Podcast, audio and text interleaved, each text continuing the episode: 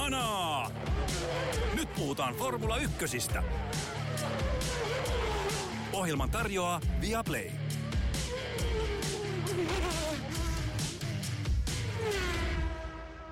Täällä ollaan hieman myöhässä, mutta ollaan kuitenkin. On aika pistää hanaa, nimittäin Itävallan GP on aivan ovella. Tulevana viikonloppuna siis ajetaan Itävallassa sprinttikisa pitkästä aikaa kaikki tapahtumat Viaplaylla niin kuin joka viikonloppu on. Ja jo heti seuraavalla viikolla Britanniassa jatkuu. Joonas Kuisma, oletko valmis? Olen toipunut juhannushäistä ja olen valmis laittamaan hanaa. Hanaa! Ihan mahtavaa. Kuka ajoittaa häänsä juhannukseen? Kauhean itsekästä. Ää, mun mielestä oikein hyvä. Juhannus on kuitenkin vapu ja uuden vuoden tapaa vähän paskajuhla loppujen Se on aika niin, turha tota, juhla. Mun, mun, mun, mielestä, mun mielestä oli kiva, että oli jotain tota, alibi-tekemistä. Ei, se on ihan paikkansa pitävää. Se on, mä en, en, en rankkaa näitä suomalaisia väkisin juhlimispäiviä kauhean korkealle, mutta siis noin yleisellä tasolla ihmiset rankkaa, niin sitten se, että niille päiville ajoittaa henkilökohtaisen suurjuhlan, niin moni siitä vähän tykkää kyttyrää. Mua, mulle asia on täysin yhden tekevä. Tota niin, anyway, mennään eteenpäin. Um, meillä on paljon puitavaa ja aloitetaan Itävallan GPstä. Uh, kotikilpailu Red Bullille tietysti uh, ja sikäli, uh, sikäli tietysti isot jengat niin kuin aina heillä, mutta takana kuohuu, kihisee ja sihisee. Nähtiin paljon mielenkiintoista Mersulta Kanadassa, Aston Martinilta, ja Ferrarilta aika semmoinen Ferrarimainen suoritus ja kaikenlaista. Mitä sä odotat äh, Spielbergiltä äh, ensi viikonloppuna? Mä en tiedä, mistä se johtuu, mutta siis Spielberg kuuluu mun inhokiratoihin. Äh, kalenterissa ei sille oikein mitään loogista perustetta, äh, mutta jotenkin mä en pidä sitä kiinnostavana johtuen siitä, että siinä on ne kolme pitkää suoraa ja niissä usein niin kuin ohitustilanteita kyllä tulee, mutta ne on hirveän, hirveän selkeitä. Odotan myös tämän suoravauhdin takia, että Red Bull tulee olemaan hyvin ylivoimainen uh, vielä nyt Spielbergissä siellä on tota, Max Verstappen on voittanut viimeisestä viidestä kisasta kolme, uh, joten tota, oletan, että Red Bull on äärimmäisen vahva kotikisassaan. Sitten, sitten katseet kääntyykin sen jälkeen siihen tota, Mer- Mercedes, Aston Martin, Ferrari kolmikkoon. Ja odotan kyllä hyvää ja tapahtumarikasta viikonloppua. Joo, ja siinä tullaan varmasti sitten tähän avainkysymykseen aina auton soveltuvuudesta tietylle, tietynlaiselle radalle, äh, missä sitten on, on hyvin vaikea sanoa, että miten, juuri tämänhetkiset ominaisuudet sopii mihinkin tilanteeseen. Ja sitten mikä on itse asiassa osoittautunut yllättävän keskeiseksi tekijäksi myös muutaman tallin osalta McLaren ja Mercedes on varmaan päällimmäiset sää ja lämpötila ennen kaikkea. Eli tällä hetkellä näyttäisi siltä, että on tulossa aika kuuma viikonloppu, aika ajopäivänä lauantaina ei niinkään, mutta sunnuntaina hellettä ja perjantaina myös niin mitä kuumempaa on tai mitä painostavampaa se suosii Mercedestä ja se taas ei ole mäkileiduksia toisinpäin toisinpäin. Niin nämä on niin kuin hyvin, hyvin erikoisia tietysti seikkoja kanssa. Mutta kyllä mä, mä, odotan suurella innolla kanssa tätä, että Alonso, Hamilton ennen kaikkea, miten George Russell lyö luusikkaansa siihen soppaan, se on kiinnostavaa, mutta varsinkin nämä kaksi vanhaa kettua, niin odotan, on jo siitä viime kisasta asti odottanut, että toivottavasti nähdään uudestaan kovaa kilvaa jo näiden välillä. Joo, ja varmasti koko loppukausi niin saadaan nauttia kahden suurmestarin välisestä väännöstä. Öö, tosiaan, hyvä kun puhuit tuosta sprintistä, viikonlopun aikatauluhan on taas aika rukattu, eli perjantaina vapaat harjoitukset ja sitten aikaa jo, sitten on taas sprinttipäivä lauantai ja kisa kruununa sitten sunnuntaina. Eli millaista oli, oliko Bakussa, kun nähtiin tämä ensimmäistä kertaa? Mun mielestä sangen toimiva toimiva konsepti. Niin, lauantai oli sprinttipäivä ja perjantai oli harjoitus ja aikaa jo päivä. Se oli selkeä parannus mun mielestä siihen vanhaan sprinttiformaattiin. Se, että lauantai oli selkeästi eroteltu tähän sprinttaamiseen, niin tykkäsin siitä, tykkäsin siitä kyllä kovasti ja mä uskon, että se formaatti toimii nyt myös, saadaan joka päivälle tapahtumia ja myös se sprintti on hyvin selkeästi eriytettynä omaksi kokonaisuudeksi. Ja haaste se on tietysti talleille siinä mielessä, että yhden harjoitussession pohjalta pitää sitten löytää optimaaliset säädöt autoon, mutta toisaalta se on vähän niin kuin osa tätä hommaa, että ei pidä ollakaan rajattomasti ja loputtomasti mahdollisuuksia säätää autoa, vaan pitää, pitää olla nopea ratkaisuissa ja se voi tuoda hyvin kiinnostavan arvaamattomuuden elementin myös tähän itse kilpailuun. Joo, näin on. Ähm, isommassa mittakaavassa niin tota, nyt alkaa todenteolla tämä eurooppalainen kesäkausi. Tulee klassisia hienoja kisoja. Nyt aloitetaan Itävallasta sitten seuraavalla viikolla on Silverstone, sitten pidetään vähän väliä, päästään Hungaroringille. Hungaroringin jälkeen heti Spa ja tota, sitten onkin kesätauko. Eli eipä tässä matkaa kesätaukoa enää kuin neljä, neljäs kabaa, mutta tota, nämä on loistavia kilpailuja ja ihan sitä formula ydinmehua nämä seuraavat viikot. On joo, ja tämä on sitä omaa semmoista suosikkiaikaa, mikä muistaa omasta nuoruudesta. Toki silloin ei ajettu ihan näin intensiiviseen tahtiin kisoja, mutta nämä kesäviikonloput ja, ja oivalliseen aikaan ajettavat äh, F1-kisat on, on aina ollut semmoista suurinta, suurinta mielihyvää ja, ja sen jälkeen tietysti kaikille tarpeeseen tuleva, kaikille tarpeeseen tuleva kesätauko. Yksi talli, jota seuraan mielenkiinnolla tänä viikonloppuna on ikuin, ikuinen päivitys, päivitystaistelija McLaren, joka tuo ensimmäisen kolman, anteeksi, onkohan se noin ensimmäisen kolmanneksen jättimäisestä kolmeen osaan jaetusta päivityskonseptinsa sisäänajosta tässä kilpailussa. Eli se menee, olikohan se jotakuinkin niin, että 50 prosenttia siitä tulee nyt, 25 prosenttia tulee Silverstoneissa ja loput tulee Unkarin kisaan, joka on sitten sen yhden taukoviikon jälkeen. Eli mm miten Andreas Stella, tallipäällikkö asian kuvaili, oli se, että auton joka ikistä aerodynaamista osaa on muutettu, tai muutetaan Joo. tässä päivityksessä. Eli käytännössä, jos Baku oli se tämä suuri resetti, eli käytännössä alustettiin tämä konseptin uudistus sillä, että muutettiin auton pohja ja, ja tämmöistä asiat, niin nyt sitten ensimmäistä kertaa sille rakennetaan, eli tämä on, on sitten kerralla, tai kolmessa osassa tulee tämmöinen jättimäinen kyhäys, niin Mä veikkaan, että se ei välttämättä tiedä hyvää vielä Itävallassa sen takia, koska heillä todella tulee, heillä tulee massiivinen osa näitä päivityksiä, yksi harjoitussessio aikaa saada edes jonkinlainen käsitys siitä, että miten se vaikuttaa auton toimivuuteen, ja sen jälkeen on sitten aikaa jo ja sprinttipäivä ja näin. Niin mä luulen, että heillä saattaa olla tämä viikonloppu vielä vaikea, mutta seuraan suurella mielenkiinnolla sitä, että onko siitä isossa kuvassa niin kuin iloa vai ei siitä, mitä ne tekee. Mulla tulee tästä McLarenin autosta mieleen tämä on nyt vähän kirjallisuustieteellinen vertaus, mutta tota, antiikissa oli tämmöinen argonauttien laiva, mielestäni se oli se, ja se lähti matkaan, ja matkalla vaihdettiin kaikki osat, ihan kaikki osat, ja sitten filosofinen kysymys oli, että kun se saapui takaisin satamaan, että oliko se yhä sama laiva. Ja McLarenilla on vähän sama, että tota, jos kaikki aerodynaamiset osat pitää vaihtaa, niin onko kyse enää edes samasta autosta. Se on aika hauskaa, ja siinä myös kertoo, että siinä ekassa, ekassa versiossa oli ihan muutama pikkuvika, niin kuin kummelissa.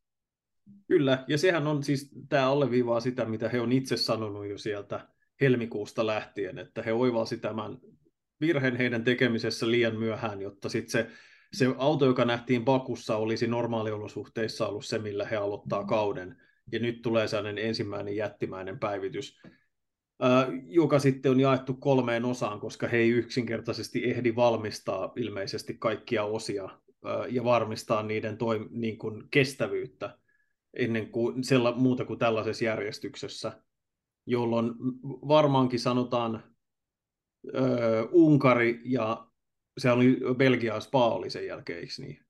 Tuli Kyllä. vielä ennen sitä kesätaukoa. Mä veikkaisin, että niin Hungaroring, mutta ennen kaikkea Spa on sellaisia, että sitten me voidaan katsoa, että okei, mikä tässä on, on tämä lopputulema, että onko siitä hyötyä vai onko tämä sitten yksi lysti, että mikä se suunta on, että perseelleen menee joka tapauksessa. Mutta joka tapauksessa Joo. heillä on ihan valtavat paukut pelissä jo tänä viikonloppuna sen suhteen, että mikä on tämän tämänhetkisen projektin uskottavuus.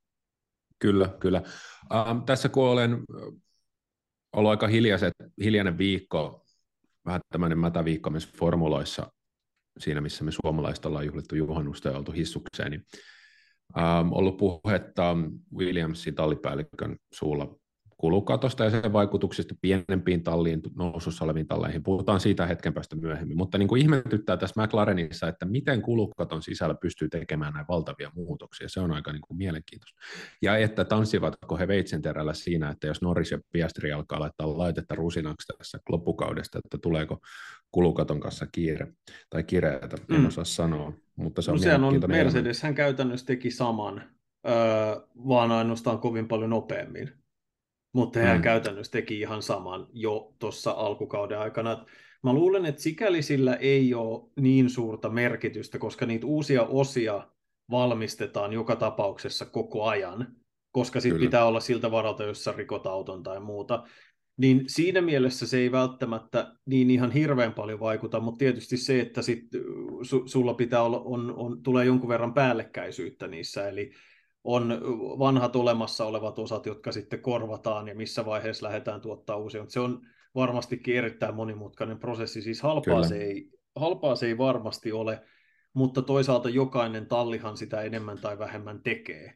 Et se on se, mikä on Joo. ehkä merkittävintä se, että Mercedes ja McLarenin kohdalla siitä on puhuttu kaikista äänekkäin, mutta Aston Martin teki se viime vuonna, ihan yhtä lailla kulukaton alla. Nehän käytännössä taiko koko auton aivan täysin uusiksi kesken kauden. Joo, just näin. Mutta joo, ja siis tota, ihan... McLarenilla varmasti huomio. tuulitunneli on tässä puheltanut aika aktiivisesti, että tota, sitten jos paassa huomata, että se on sysiseen auto, niin sitten voi olla, että niinku sitten sit, sit ei enää rakenneta koko autoa tämän kauden aikana uudestaan. Ei, se, se, on, se on ihan varmaa. Mutta joo, siis sä mainitsit James Vowsin, eli uh, Williamsin tallipäällikön, ja hänellä oli tosiaan, niin kuin sanoit, hyvin kiinnostavia pointteja, mitä hän otti esille, ja hän, kertoo, hän on itse asiassa tässä pitkin kautta hyvin seikkaperäisesti kertonut siitä, että miten hän on huomannut, että Williamsin sekä tekniset tuotantolaitokset että myöskin toimintaprosessit on merkittävästi jäljessä siitä, miten moderni huipputalli toimii. Ja Williamsin täytyy investoida todella paljon rahaa siihen, että miten, äh, ihan vaan siihen, että pystytään tuottamaan uusia osia modernilla tavalla – ja nopeasti, ja sitten myös tähän arkistointiin ja seurantajärjestelmään, josta hän sanoo musta hyvin kiinnostavasti, ja sä voit täydentää, ää, täydentää varmasti osuvasti, niin sanoo, että niin kuin tapa, jolla että kun autosta suunnitellaan uusi osa, niin kun se lähtee siitä suunnittelusta eteenpäin, niin on kuin se putoaisi mustaan aukkoon, jossa lähetellään hirveä määrä sähköposteja ja oikein mitään ei tapahdu, kun taas se, miten se pitäisi mennä eteenpäin, on ihan semmoinen selkeä katalogisoitu ja kategorisoitu prosessi, josta se sitten liikkuu eteenpäin. Kun autossa on 17 000 osaa, niin tarvitaan sellainen ja sanoo, että se ei ole mikään satkun softapäivitys, vaan puhutaan miljoonista tai kymmenistä miljoonista. Ja tämä on kaikki kulukaton alasta rahaa. Joo, se oli, oli hyvin mielenkiintoista, että Vavels puhuu siitä, että Williamsilla on näiden huippuvuosien jälkeen niin tullut, eli 90-luvun huippuvuosien jälkeen, niin heillä on käytännössä tällainen 20 vuoden aukko investoinneissa, missä muut huipputallit, ala Mercedes, ala Ferrari, ala Red Bull, on syytänyt miljoonia miljoonia infrastruktuuriin ja rakenteisiin ja ohjelmistoihin ja kaikkiin tähän. Ja Wowls, joka on ollut Mercedekselle ja nähnyt, että miten se aivan äärimmäinen absoluuttinen huipputalli toimii, niin tota sitten Williamsilla tämä kulttuuri ja, ja lähtökohdat on hyvin erilaiset. Ja ongelma tässä on se, Wallace kritisoi, että tämä kulukotto aiheuttaa tällaisen pullonkaulan talleille, kuten Williams tai Alppine. Ehkä jossain, en tiedä, McLaren ei ehkä kuulu ihan tähän porukkaan varmastikaan, mutta sanotaan Alppine ja uh, Williams. Eli näitä pääomasijoituksia saa tehdä tässä kulukaton aikana. Olikohan niille jyvitetty noin 36 miljoonaa euroa neljään vuoteen. Joo, kyllä. Joo, ja kun Williamsilla olisi tämän Dorilton Capital, äh, joka osti Williamsin aikanaan Williamsin perheeltä, niin heillä olisi niin paalua ja pitoa pankkitileillä laittaa, mutta sitä ei saa laittaa, jolloin nämä tallit, edelleen Mercedes, Ferrari, Red Bull, jotka ovat olleet isoja ennen kulukattoa, joilla on ollut se infrastruktuuri, niin pystyvät säilyttämään eron näihin pienempiin talleihin, vaikka formulan kiinnostus markkina-arvoista myöten sisään tuleva raha on niin kuin kasvanut tässä viime vuosina paljon, niin tämä, tämä heikentää sitä tämä sääntö sitä, että tota, nämä pienemmät tallit saisi isompia kiinni, se on tietysti harmillista, ja varmaan myös sellainen asia, johon tullaan puuttumaan. Joo, ja siis tähänhän hyvin pitkälti perustuu se, että miksi myös McLaren oli jäänyt jälkeen näistä huipputalleista, joihin se joskus muinoin kuulu, että oli tämä tuulitunnelijärjestely, että he käyttää sitä Toyotan ikivanhaa fasiliteettia Kölnissä, mikä on myös logistisesti tietysti erittäin kummallista ja hämmästyttävää, ja sitten korona viivästytti sitä rakentamista ja muuta. Ja sitten heillä on nämä tuotantolaitokset laahannut myös perässä, eli heillä on käytännössä ollut sa- ei yhtä pahoja ongelmia sen kanssa, koska he ehti aloittaa ne työt ja investoinnit ennen tämän capital expenditure, eli niin sanotun CAPEX-systeemin ää, implementointia ennen, mutta toki heillä niin tällä hetkellä vaikuttaa siihen. Esimerkiksi Alpinen Pomo Otmar Safnauer ehdotti Racing Newsin mukaan ihan mielenkiintoisesti niin, että tätä CapEx-rahan käyttöä voisi ehkä porrastaa samalla tavalla kuin tuulitunneli ajankäyttöä, eli mitä heikommin menestyy, sitä enemmän voi investoida infrastruktuuriin, mikä kuulostaisi ihan järkevältä. Se on hyvä ajatus. keskustelu, McLarenin Andreas Stella totesi, että hän, san, hän luonnollisestikin sanoi, että olisihan se ihan kiva, jos me voitaisiin käyttää tähän vähän enemmän rahaa, mutta se ei ole ihan helppo asia. Mutta kyllä mä niin kun, siis sanoisin, että tämän ei pitäisi olla sillä tavalla olosuhteista kiinni, että talli ei nykyisin saisi kärs- joutua kärsimään siitä, että siihen ei ole aikaisemmin investoitu, tai että Ferrarilla, Red Bullilla, Mercedesellä on ollut ää, kiitos jättimäisten omistajiensa tahnaa investoida kymmeniä ja satoja miljoonia. Esimerkiksi mm. Red Bull rakensi tyhjästä kokonaisen moottorilaitoksen ja tuotantodivisioonan, koska raha, Kyllä. ja koska se Joo. ei mun mielestä tähän Capexin alle kuulunut jolloin kyllähän mahdollisuuksia on, jos saa sen tehdä. Ja sikäli mä oon tästä sun kanssa samaa mieltä, että tämä systeemi rajoittaa sitä mahdollisuutta.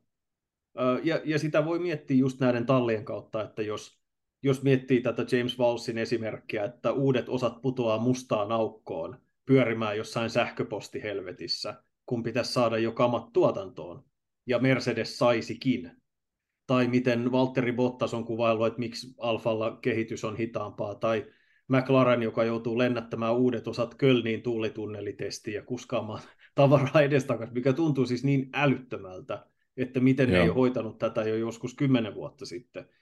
Niin tota, Plus, että McLaren myös... ajelee sillä 90-luvun lopun simulaattorilla edelleen. Ja... Niin, johon siihenkin on sitten tulossa se päivitys. Niin tiedätkö, tämä on niin kuin, mä ihmettelen kyllä, kun Ron Dennis, entinen tallipomo ja F1-legenda, saa kyllä ottaa tästä vähän, vähän omaan pirtaansa, koska sitten fasiliteetit on niin tärkeitä siihen. Et, ja yksi iso syy siihen myös, miksi Aston Martin on noussut merkittävästi, on se, että hehän rakensi kokonaan uuden tehtaan, kokonaan uuden päämajan, jossa heidän niin kuin, tuotantolaitokset on täysin uudenlaisella tasolla, plus he käyttää Mercedeksen tuulitunnelia toistaiseksi. Tiedä, voi olla, että Toto sanoo kohta, että hei, mä kuulin, että Kölnissä on tosi hyvä, mitä te voitte käyttää. että jos te meinaatte Hondan leipiin mennä, niin te voitte etsiä jonkun toisen paikan. Just näin. Joo, joo tota, tota, mitähän mä olin sanomassa, en muista enää, mutta niin siis se, että tota Williamsista ehkä näiden puheiden jälkeen, ja kun Alex Albon on jo, se Albonin seiskasi ja viime kisassa Kanadassa jotenkin säväytti mua, niin Williamsista on tullut mulle vähän sellainen symppistalli nyt näiden myötä, että tota, koska Williamson, mm. sitä oli se mun pointti, Williamshan on periaatteessa tehnyt kaiken oikein. Rämpimisen jälkeen he pystyivät pysymään elossa, he pystyivät siirtämään omistajuuden aukottomasti ilman, että tuli ongelmia urheilupuolella, he ovat pystyneet kehittämään toimintaansa, heillä on ihan kompetentit kuljettajat ja he ovat nousseet ja pystyvät saavuttamaan nyt tämän pisteitä, he ovat niin kuin kehittäneet toimintaansa. Niin harmillista, että säännöissä on tällainen pullonkaula, joka estää heitä kehittymystä entisestään. Ja mihin, mitä se Waul sanoi, että tallin toiminta perustuu tällaiseen ihmisliimaan tällä hetkellä. Toisin sanoen siihen, että työntekijät muistaa ja kommunikoi. Ja, ei, se, ei se ihan modernilta huippuorganisaatiolta mm. kyllä kuulosta tällä alalla. Ei. Ja todella niin kuin, tässä ehkä pitäisi olla sitten jonkinlainen valvontajärjestelmä, että sitten sitä rahaa, mikä investoidaan infra, infraan, niin ei käytettäisi väärin ja ikään kuin kierrättäisi kulukattoa sillä, mutta se, että muut on ennen kulukattoaikaa saanut otettua niin sanotusti varaslähdön fasiliteeteissa, ei pitäisi tarkoittaa, että muiden täytyy nyt rämpiä reilusti jäljessä. Että tässä haisee semmoinen todella vanhan maailman Ferrari-Fiat-tyylinen suhmurointi lähestulkoon, että ei tässä ei ole niin mitään järkeä siinä, että ei anneta mahdollisuutta ottaa kiinni se. Se ei ole ainakaan Sitten. nykyisen F1 hengen mukaista ollenkaan. Yksi pieni uutinen, Fiat ilkitsi yhden kulukatto äh, porsanreijän, mikä kertoo siitä, että näihin sääntöihin, jotka ovat uudet, niin näitä voidaan yhä kehittää. Liittyy siis siihen, että kun talleilla on näitä advanced technologies tai, tai siis tällaisia niin kuin tekniikan kehityksen osia, joilla on sitten yhteys Formula 1 ulkopuoliseen maailmaan esimerkiksi vaikka veneilyssä tai polkupyöräilyssä tai luoja ties missä asioissa, niin on ollut periaatteessa mahdollista, että näissä tavallaan tytäryhtiöissä on, on, on, on luotu asioita, jotka ovat sitten, kun ne on vuodettu tietysti organisaation sisällä sinne F1-talliin, niin niistä on voinut olla hyötyä. Vaikka jotain komponenttiasioita tai teknisiä asioita tällaisia, niin niistä voinut olla hyötyä sitten F1-kilpailussa ilman, että sitä on laskettu kulukattoon, niin tämä porsareika, sen haluaa FIA, FIA ja F1 tilkitä. Eli muutoksia on, voidaan tehdä. Mm, se on hyvä. Ö, otetaanko seuraava uutispätkä? Joo, jos vielä jotenkin pidetään tätä tosi Itävallassa, niin tosiaan kiinnostaa, että pystyykö Alex Albon tai, tai taas mm. kanin hatusta ja ehkä haastamaan, koska Williams on hyvä ollut suorilla. Niin, niin se tota, voisi olla, Itävallan vaikea... rata voi sopia mm. heille. Se voisi sopia kyllä, koska se tapa, miten siinä pääsee siitä ensimmäisestä mutkasta sille kaikista pisimmälle suoralle matkalla kohti tätä neulan silmää, jossa suurin osa ohituksista nähdään tai vähintäänkin alustetaan, niin se, että jos tällä Williamsin superliukkaalla autolla pystyy pitämään ohittajat tarpeeksi etäällä, niin kyllä. Se, mikä siinä on ihan mun mielestä kiva puoli, ei se nyt ihan neulan silmää, mutta erittäin tiukka mutka sen pitkän suoran ja ylämäen päätteeksi, on se, että se on tosi leveä se alue, se antaa mahdollisuuksia monenlaisille eri ajolinjoille, varsinkin sisään tulossa. Niin siinä mielessä ehkä tämmöinen puolustusajo ei ole samalla tavalla mahdollista kuin mitä se oli, äh, kuin mitä se oli Kanadassa, missä rata yleisestikin oli paljon kapeampi. Mutta äh, siis periaatteessa, periaatteessa tämä voisi olla tilaisuus Williamsille iskeä taas kerran. Mutta kyllähän tämä siis kärkipäässä tietysti haiskahtaa se, että Red Bull on niin kuin ja asiat, mitkä on kiinnostavia, tapahtuu niiden takana. Kyllä, näin se menee. Näin se menee, sille ei ja.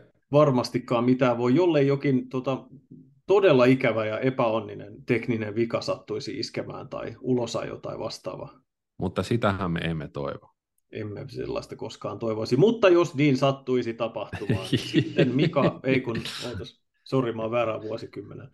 Tota, Joo, mutta joka tapauksessa toivotaan jännää skabaa, ja jos ei muuta, niin Kanadan tyyliin erittäin kovaa kilvanajua siinä ihan terävimmän kärjen takana. Öm, mielenkiintoisia uutisia myös money business puolelta. Ö, Alpinen F1-tallista on kaupattu lähes neljäsosa, Joonas, Mäkeen, ja ihan kiinnostavalle porukalle. Joo, 200 miljoonaa.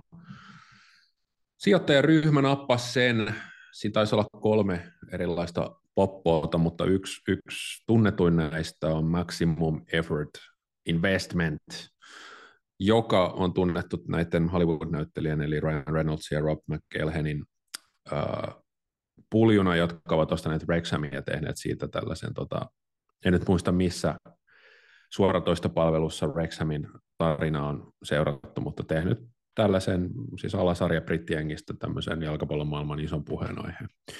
Uh, ovat olleet NHL-seurojen perässä ynnä muuta, ja nyt lähtivät sitten mukaan formula hommiin. Uh, myös Michael B. Jordan näyttelijä, ei siis uh, koripalloilija, vaan näyttelijä Michael B. Jordan on, on tehnyt t- tätä kautta sijoitusta.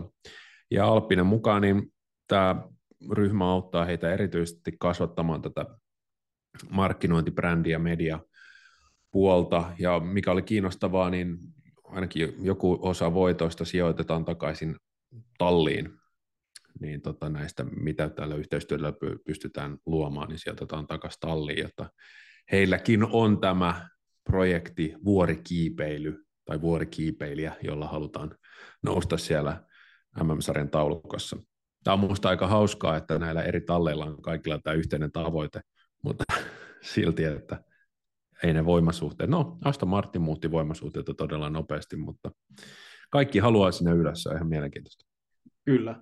Joo, ja siis mun mielestä on kiinnostavaa tässä se, että kokonaisarvotus Alpinen tallille tämän kaupan perusteella, eli käyttääkseni täysin suomenkielistä termiä valuaatio, mm-hmm. on 900 miljoonaa dollaria, eli 800-820 miljoonaa euroa, mikä on niin kuin, toisin sanoen tosi, tosi paljon siihen nähden, että ei siitä montaa vuotta ole, kun F1-talli on myyty lainausmerkeissä yhdellä eurolla sen takia, että ei ole ollut varaa ylläpitää sen toimintaa. Että jos me ajatellaan Renaulta, joka on varmasti saanut paljon kaupallisen kau, hyötyä kaupallisesti ja näkyvyyden puolesta, joka omistaa siis Alpinen ja Alpinen urheiluautoyhtiön siitä, että he pyörittää F1-tallia, niin se, että he pystyy tuomaan näinkin ison palautuksen esimerkiksi pelkästään tälle voimanlähdeinvestoinnille, joka on epäilemättä massiivinen, myymällä alle neljäsosan tallista, niin ihan varmasti sellaista, mitä he ei ole muutama vuosi sitten voinut vielä kuvitellakaan olevan mahdollista. Ja se kertoo siitä, että miten vetovoimainen sarja tällä hetkellä on. Kyllä, joo. Se on, se on mielenkiintoista. Jotenkin se on jännä, jännä, miten näiden tallien brändit kehittyy, että kyllähän niin kuin Ferrari vaikka on ollut, erityisesti Ferrari on ollut valtava brändi, mutta jotenkin täältä Suomesta katsottuna, niin en mä koskaan itse ajatellut talleja samanlaisina kuin vaikka NHL tai valioliigan joukkueita. Että mitä tallia sä kannatat, että ei ne ollut sellaisia brändejä. Et ne on ollut vähän enemmän kuin, niin kuin noissa maantiepyöräilykisoissa, että ne tallien nimet vaihtuu joka vuosi ja se on niin kuin vähän ihan sama, että missä ajaa, että kyse on ollut yksilölajista. On kuskit, joita, kuskit, joita kannatetaan ja seurataan, niin tämä on niin kuin mielenkiintoista, että että tämä tallien brändityö, muistetaan Alppinen aloitti sillä, että he oli palkanneet tämän kauden sillä, että oli palkannut Zinedine Zidanen tota, brändilähettilääksi. Ja että tämä, on, tämä on mullistunut lyhyessä ajassa todella paljon tämä markkina. On, ja sanotaan, että semmoiselle tallille, joka tosiaan on vaihtanut omistajaa ja, ja vaihtanut vaikuttajia todella monta kertaa lyhyen historiansa aikana. Talli on perustettu 1981 Soulmanin nimellä äh, Englannissa. Benetton, äh, tunnettu Benetton osti, osti sen heiltä 80-luvun puolesvälissä. Äh, Renault puolestaan Benettonilta 2000-luvun alussa vaihtonimen Renaultsi 2000-luvun puolivälissä. Oltiin vähän aikaa Renault, sitten oltiin Lotus, sitten oltiin Renault ja nyt ollaan Alpine. Eli nimiä on ollut monta tässä ne, reilun 40 vuoden aikana ja sen takia talli tunnetaan usein tällä lempinimellä Team Enstone, eli Enstone on se paikka Englannissa, missä tallin tehdas ja päämaja sijaitsee sen takia, kun se nimi muuttuu niin usein. Niin, tota... Saanko mä kysyä kaksi tyhmää kysymystä? Joo. Oliko, se, oliko tämä Formula Benetton sama Benetton, josta 90-luvulta ostettiin lasten vaatteita? Kyllä, ja ostettiin myös aikuisten vaatteita. Joo, eli, Ää, eli Benetton, siis oliko se niin kuin... Benettonhan oli, oli siis, onhan he tietysti edelleen olemassa, mutta tota, Benettonin sukuhan oli hyvin kuohuttavia niin kuin nämä heidän vaatefirmansa mainonta 90-luvulla, koska käytti hyvin kontroversiaaleja tällaisia mainontakeinoja ja sellaisia. Muistaakseni muun muassa toivat näkyvyyttä Balkanissa käydyille sodille sillä, että oli vaatteet, verisiä vaatteita, jotka oli sitten laitettu niin kuin esille tämmöiseen mainokseen ja muuta tällaista. Oli monenlaisia ää, kuohuttavuuksia, mutta perheen pää oli myös kova autourheilutyyppi ja siksi halusi Just aikoinaan näin, sitten. Ja toinen on sitten tämä, että nyt kun tota, mä en muista, että oliko Saudi-Arabia vai kuka, mutta on nyt ostamassa. Me tiedetään, että valioliikaseura on ostaneet lähi maat nyt myös, mun mielestä oli MBS Wizards Washington, jota, josta oli, oli Saudit kiinnostuneita. Niin nyt kun tässä tämä, nämä sijoitusyhtiöt alkaa ostaa näitä talleja, niin mitä luulet, että missä vaiheessa tulee esimerkiksi Katarista miljardiluokan tarjous, että me voitaisiin ostaa Qatar Racing-talli tänne, tai että Saudi-Arabiat lähtee, Saudi-Arabia lähtee isoilla summilla, Arabia-emiraatit lähtee isoilla summilla, vai onko nämä maat jo osaomistajia talleessa? No siis suurin omistaja McLarenissa on mun mielestä Bahrainin tämä sijoitus, whatever, ja ollut itse asiassa aika kauan. Että heillä on ollut intressi yeah. siihen jo itse asiassa aika pitkään. Mutta Katar ja Saudi-Arabia, niin he on ainakin ilmassut kiinnostuksensa siihen, että olisi mukana ja hehän pääsevät ostamaan ihan vaan koska haluavat, kun lyö vaan tahnaa tiskiin. Mutta saa nähdä, että tapahtuuko se sitten uuden tallin muodossa vai että ostaako he jonkun olemassa olevan. Et tietysti niin kauan kun nämä suuret autoyhtiöt omistaa talleja, niin heillä on tietysti intressi pitää kiinni isosta osasta sitä, ja jos, jos taas katarilaisten ja saudiarabialaisten toiveena on se, että he ostaa määräävän osuuden tallissa, niin se voi olla pikkasen hankalampaa.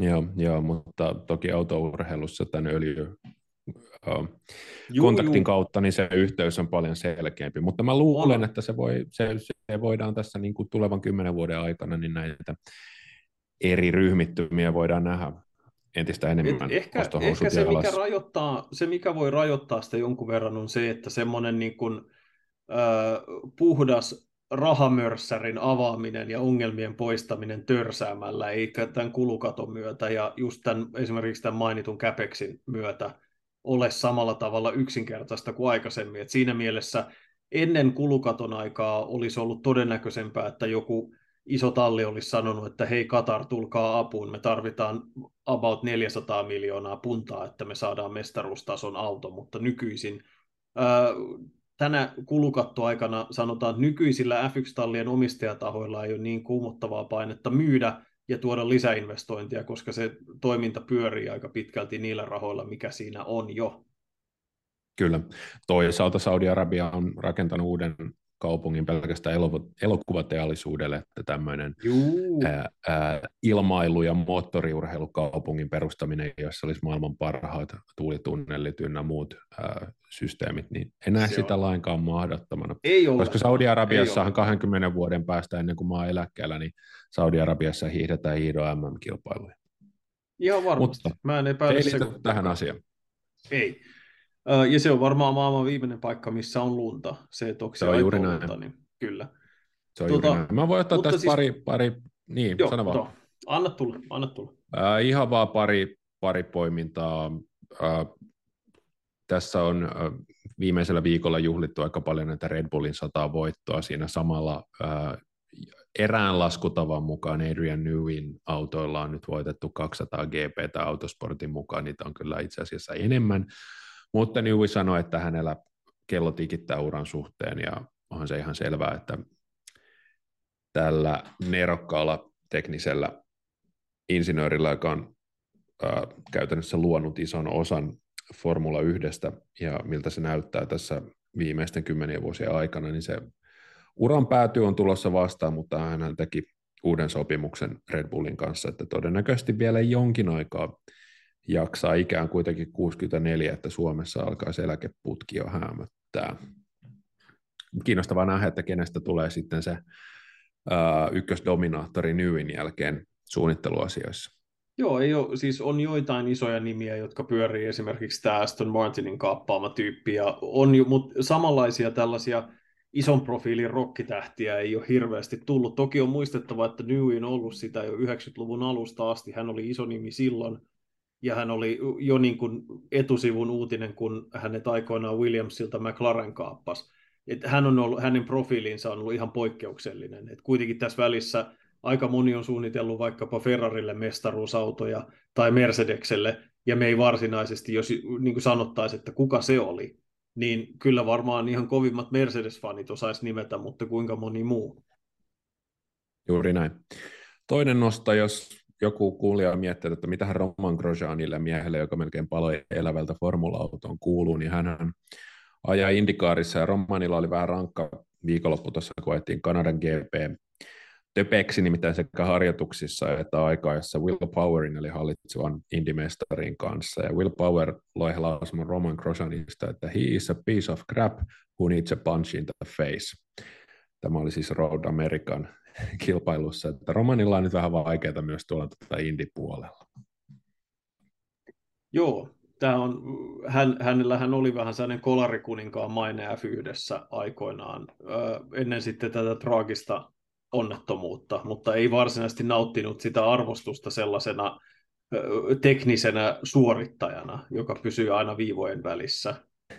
Juuri näin. Ja se on ollut siis ihan kiinnostavaa. Mä oon vähän seurannut, kun en toki tunne noita indikuljettajia, kun en ole, en ole sitä lajia seurannut, niin tota, Roshanin sijoitusta sitten seurailu, niin kyllä se, siellä sen verran kovia rattimiehiä on, ettei Grosjean kuitenkin aika pitkällä F1-kokemuksella, niin hän ei mielestäni ole voittanut Indi, Indissä vielä yhtään kissaa. Pari kertaa ollut lähellä, mutta tota, et, sitten on ollut myös näitä töpeksintöjä ja keskeytyksiä ja heikompia sijoituksia, että ei sinne indikaari ihan noin vaan hypätä. Ei hypätäkään, se on vähän tämmöinen myytti, joka on jäänyt 90-luvulta, kun Nigel Mansell ja, ja Alex Zanardi, varsinkin jälkimmäinen, joka oli F1 aina melkoinen heittopussi, niin meni ja käytännössä heti voitti. No Mansellin tapauksessa heti, en mä muista kestikö Zanardilla vuosi tai kaksi. Mutta siitä tuli vähän semmoinen, että tämä on semmoinen helpompi sarja, johon joku voi hypätä F1 ja vaan mennä ja voittaa saman tien mutta ei toisinpäin. Niin kyllähän se, to, se on niin erilaista ajamista, ne autot ja radat ja kaikki se ovaalikisaaminen ja muu, niin se luonne on niin erilaista, niin ei se tota, ihan niin simppeliä Et... ole, mutta itse asiassa, niin sano, sano vaan jatka. Mm, hän on ajanut, hän on ajanut nyt tässä 2223 23 kisa yhteensä kolme podiumia, mutta voittoa ei vielä ole. 21 kaudella näköjään jo myös kolme kertaa palkintokorokkeelle. Että tota, hänelläkin alkaa olla siellä aika paljon kisoja alla. Kyllä, ja itse asiassa The Race väläytti, kun on puhuttu siitä, että kuka voisi olla seuraava IndyCar-kuski, joka tulee tulee F1 ajamaan, ja vuosi sitten tietysti puhuttiin, ja puhuttiin tässäkin ohjelmassa Colton Hurdasta paljon, ja hänen superlisenssipisteensä jäivät puuttumaan, mutta se nimi, jonka The Race nostaa esiin täysin oikeutetusti, on kauden 2021 mestari Alex Palou, joka ajaa Chip Ganassi Racingillä ja johtaa tällä hetkellä pistetilastoa ylivoimaisesti 324 pinnaa ennen entistä Sauber-köröttelijä Markus Erikssonia – mutta paluu on kovasti matkalla toiseen mestaruuteensa ja tietysti kaikki mahdolliset superlisenssihommat ja muut on kondiksessa, että löytyisikö, löytyisikö hänelle ottajaa F1 puolella? Paluullahan on ensi vuodesta voimaan astuva sopimus McLarenin kanssa, joka kattaa F1-hommelien lisäksi ehkä siirtymisen heidän IndyCar-autonsa, mutta siitä on ilmeisesti yhtä jos toista kissahännän vetoa, mutta Mäkillä hänelle ei ole käyttöä, mutta se, että olisiko jollain muulla tallilla intressiä, niin siinä olisi myös hyvin selkeä markkinoinnillinen yhteys, vaikka paluu ei olekaan amerikkalainen tai edes pohjoisamerikkalainen, mutta silti hän on erittäin tunnistettava nimi moottoriurheilupiireissä, kiitos kohta kahden mestaruutensa. Joo, 26-vuotias espanjalainen, joka on voittanut kaksi IndyCar titteliä, niin jos Nick de Vries saa kuskipaikan, niin vaikea nähdä, että miksi Alex Paluu ei saisi sitä. Niin, hänellä on kuitenkin myös ennen aikaansa Pohjois-Amerikassa niin mittava kokemus rata-ajamisesta Euroopassa, eli se, mikä oli esimerkiksi Hertan kohdalla epäilys, että kuinka kauan hänellä kestää sopeutua sitten siihen niin kuin oppia, oppia radat F1-sirkuksessa yksinkertaisesti, niin paluulla ei ole ihan sitä samaa, samaa koko luokan haastetta joka tapauksessa. Mutta myös yksi kiinnostava nimi, se kannattaa tosiaan kaikkien laittaa korvan taakse, koska me tuskin nyt nähdään ihan samaa gridia ylhäältä alas sentään kahta vuotta peräkkäin, vaikka monta muutosta ei olisikaan tulossa. Ajo muuten 2017, vielä... ajo 2017 F2-sarjaa Kyllä. Muutama, muutaman kisan loppupäästä. Silloin oli ihan kova, kovaa porukkaa. Siellä oli Leclerc, Latifi, De Vries, Alex Albon muun muassa ajelemassa sillä kaudella. Että tota, ja Landon Norris ajaa myös pari, pari skaboa. Eli Alex Palou on myös F2 käynyt. Kyllä. Onko sulla vielä jotain poimintoja, mitä sä haluat tehdä ennen kuin pistetään hommat pakettiin? Mä luulen, että tässä oli mun, mun ajatukset tältä viikolta. Tosiaan vähän hiljainen viikko, mutta nyt onneksi alkaa sitten tulla taas kisoja tiiviisen tahtiin. Kyllä. Yksi puolittainen vallankaappaus tuossa muilta uutisin, mutta muilta osin tosi hiljainen viikonloppu. Oli tota, ei, Juuri näin. ei formuloissa sentään näissä tärkeimmissä. Mutta tota, niin, joka Joo. tapauksessa lämmin kiitos Joonas ja lämmin kiitos meidän kuulijoille muistutuksena vielä kaikki sessiot Itävallasta, sprintit, harjoitukset, aika-ajot, kilpailu ää, suorana Viaplaylta niin kuin aina ja varsinainen osakilpailu siis sunnuntaina toinen heinäkuuta kello 16 tämä normaali Euroopan alkamisaika. Me palaamme asiaan Itävallan kilpailun jälkeen, silloin siirtää katseet kohti Silverstonea yksi kauden, jokaisen kauden legendaarisimmista kilpailuista. Siihen saakka kiitos ja moi moi.